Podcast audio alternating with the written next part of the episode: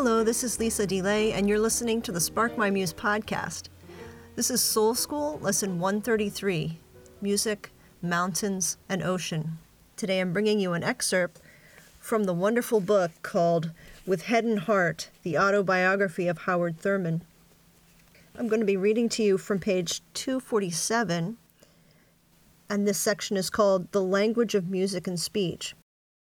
On the back matter of this book of Howard Thurman, it says Howard Thurman was a singular man, a black minister, philosopher, and educator whose vitality and vision touched the lives of countless people of all races, faiths, and cultures. In his moving autobiography, Dr. Thurman tells of his lonely years growing up in a segregated town, where the nurturing black community and a profound interest in nature provided his deepest solace. A passion to learn made him seek out the best schools, teachers, and books from the very start. He went on to become one of the greatest spiritual leaders of our time. During the course of his extraordinary career, he served as Dean of Rankin Chapel and Professor of Theology at Howard University, Minister of Interdenominational Fellowship Church in San Francisco, of which he was a co founder, Dean of Marsh Chapel of Boston University, and Honorary Canon of the Cathedral Church of St. John the Divine in New York. He was deeply engaged in work with the Howard Thurman Educational Trust until his death in April 1981. One of the reasons I am very interested in Howard Thurman for these times, for our times, is because of his deep connection with God, with the divine, across many boundaries. Thurman had an ecumenical way about him, a deep connection to the divine in nature, as seen in nature, God in and through all things, and a deep centeredness.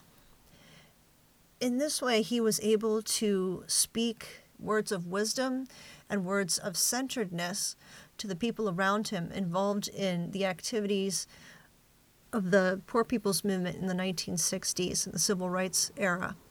It is for these reasons that I think we need a reinvigoration of, of contemplative ways of thinking, of being in this world if we are to stay fueled for the kind of work we have ahead of us in putting the world to rights, in living out the Beatitudes for the kingdom of God that is here now, for the kingdom of God and the gospel that is brought to us by the least of these. So I'm going to read this little portion that I thought was particularly descriptive of Thurman's spirit the core of him. And I felt it brought a lot of inspiration to me and something we could meditate on and take close to ourselves. Page 247, Howard Thurman says, The miracle of a man's life is life itself. I look back upon my own path, which began three quarters of a century ago, and I am now aware of certain aspects of that journey for the first time. For instance, I have always wanted to play a musical instrument. More than wanting to play an instrument, I wanted to make music. It is an expression of beauty with all the subtle nuances of meaning for the ear that I can listen to hear. Certain of its sounds are only open to the exquisite hunger of the self. The gift of intimacy is revealed by the magic music creates when a person who is so blessed makes an instrument sing. Sue, Thurman's wife, has such a gift always when she plays the piano, something more than music flows forth. It is as if there is a happy blending of all harmonies created since time began. The sounds I hear with my inner ear are so complete, so glorious, that what I am able to achieve seems a sacrilege. On a fateful Christmas morning, while I was at Howard University, the family presented me with a large package. In it was a B flat clarinet. The ROTC band instructor promised to give me lessons, but I lacked the incentive or time to study and soon gave it up. Nevertheless, through the years, the hope that someday I would learn the instrument was kept alive. Finally, I studied the clarinet seriously for four months at the Boston University School of Music. For me, it was long past high noon. I was 60 years old. There was no time to devote to the skill and the art of mastering the clarinet, but I learned to play simple scales and to read the score of uncomplicated melodies. The semester of study at Boston University gave me courage, however. As a signal of the new order of beginning, I purchased a very good French clarinet. What I enjoy most now is creating tunes that seem to me to be a part of melodies I have heard all my life. Occasionally, when the rhythm settles into a steady beat, I make awkward music on my beautiful instrument. There has always been a running discussion in our family on favorite composers. Ever since our daughters were small, we have celebrated the birthday anniversary of Sue's beloved Mozart.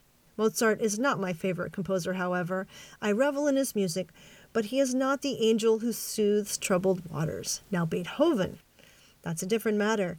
There is a massive vitality in Beethoven's music that consumes all foibles and mediocrities, leaving only a literal and irreducible reality. For years, I have worked at unlocking the doors to understand the late quartets. One of the private ambitions of my life is to feel as much at home with them as I do now with the Seventh and Ninth Symphonies. One night I sat in the San Francisco Opera House listening to Myra Hess. The Moonlight Sonata flowed through her spirit to the keyboard. Until that night, I did not know that an artist could become a perfect, complete, and utter channel for creative flow, an instrument of its hands. If I could share the mystery of the lonely giant Beethoven, I would have a clue to my own solitariness.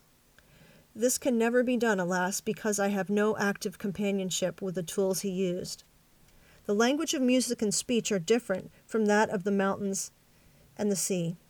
The language of the mountains is awesome, stark, and solitary. For me, the loneliness of the mountain peak against the background of the sky, day or night, is excruciating and glorious. It strips and lays bare the spirit. I have often felt that if I were a psychoanalyst, I would live under the shadow of a mountain range and use direct exposure to the mountains in all their changes as part of my therapy. I am sure that they would serve as a magnet pulling up from the depths of the psyche the underside of life, thus making the work of therapy and healing incredibly shorter. The periods of greatest personal renewal in my life have been spent on the ocean.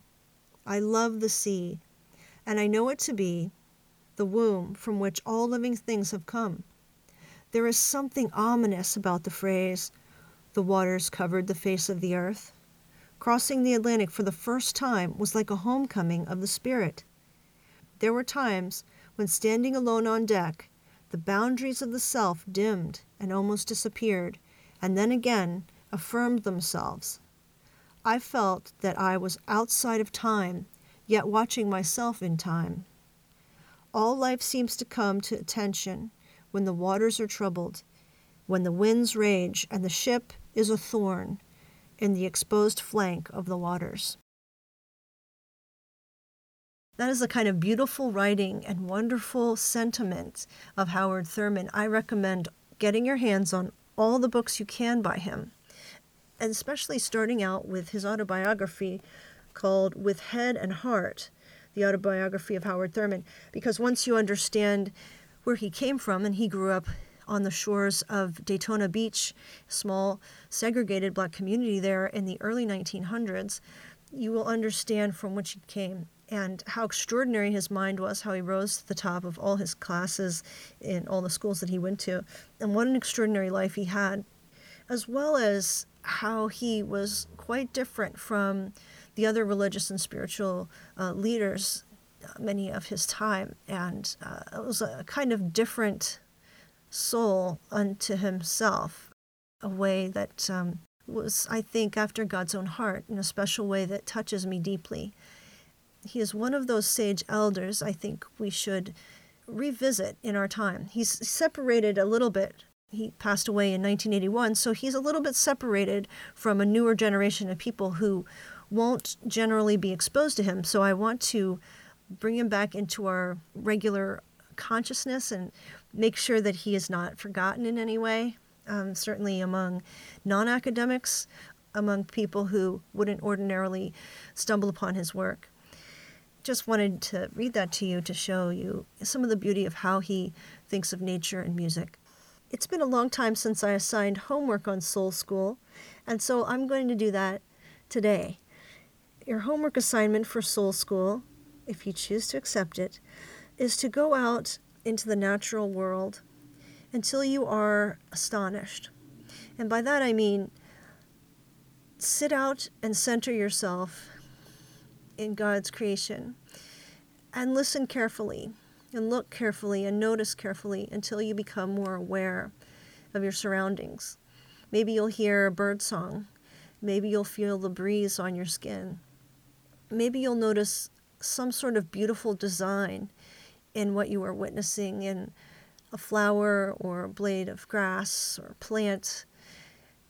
And take that in deeply, focus on it, and luxuriate over something in the natural world so that your spirit touches something deeper. And uh, maybe part of yourself will dissolve a bit into the Spirit of God in the way that Howard Thurman speaks about it when he's on the ocean.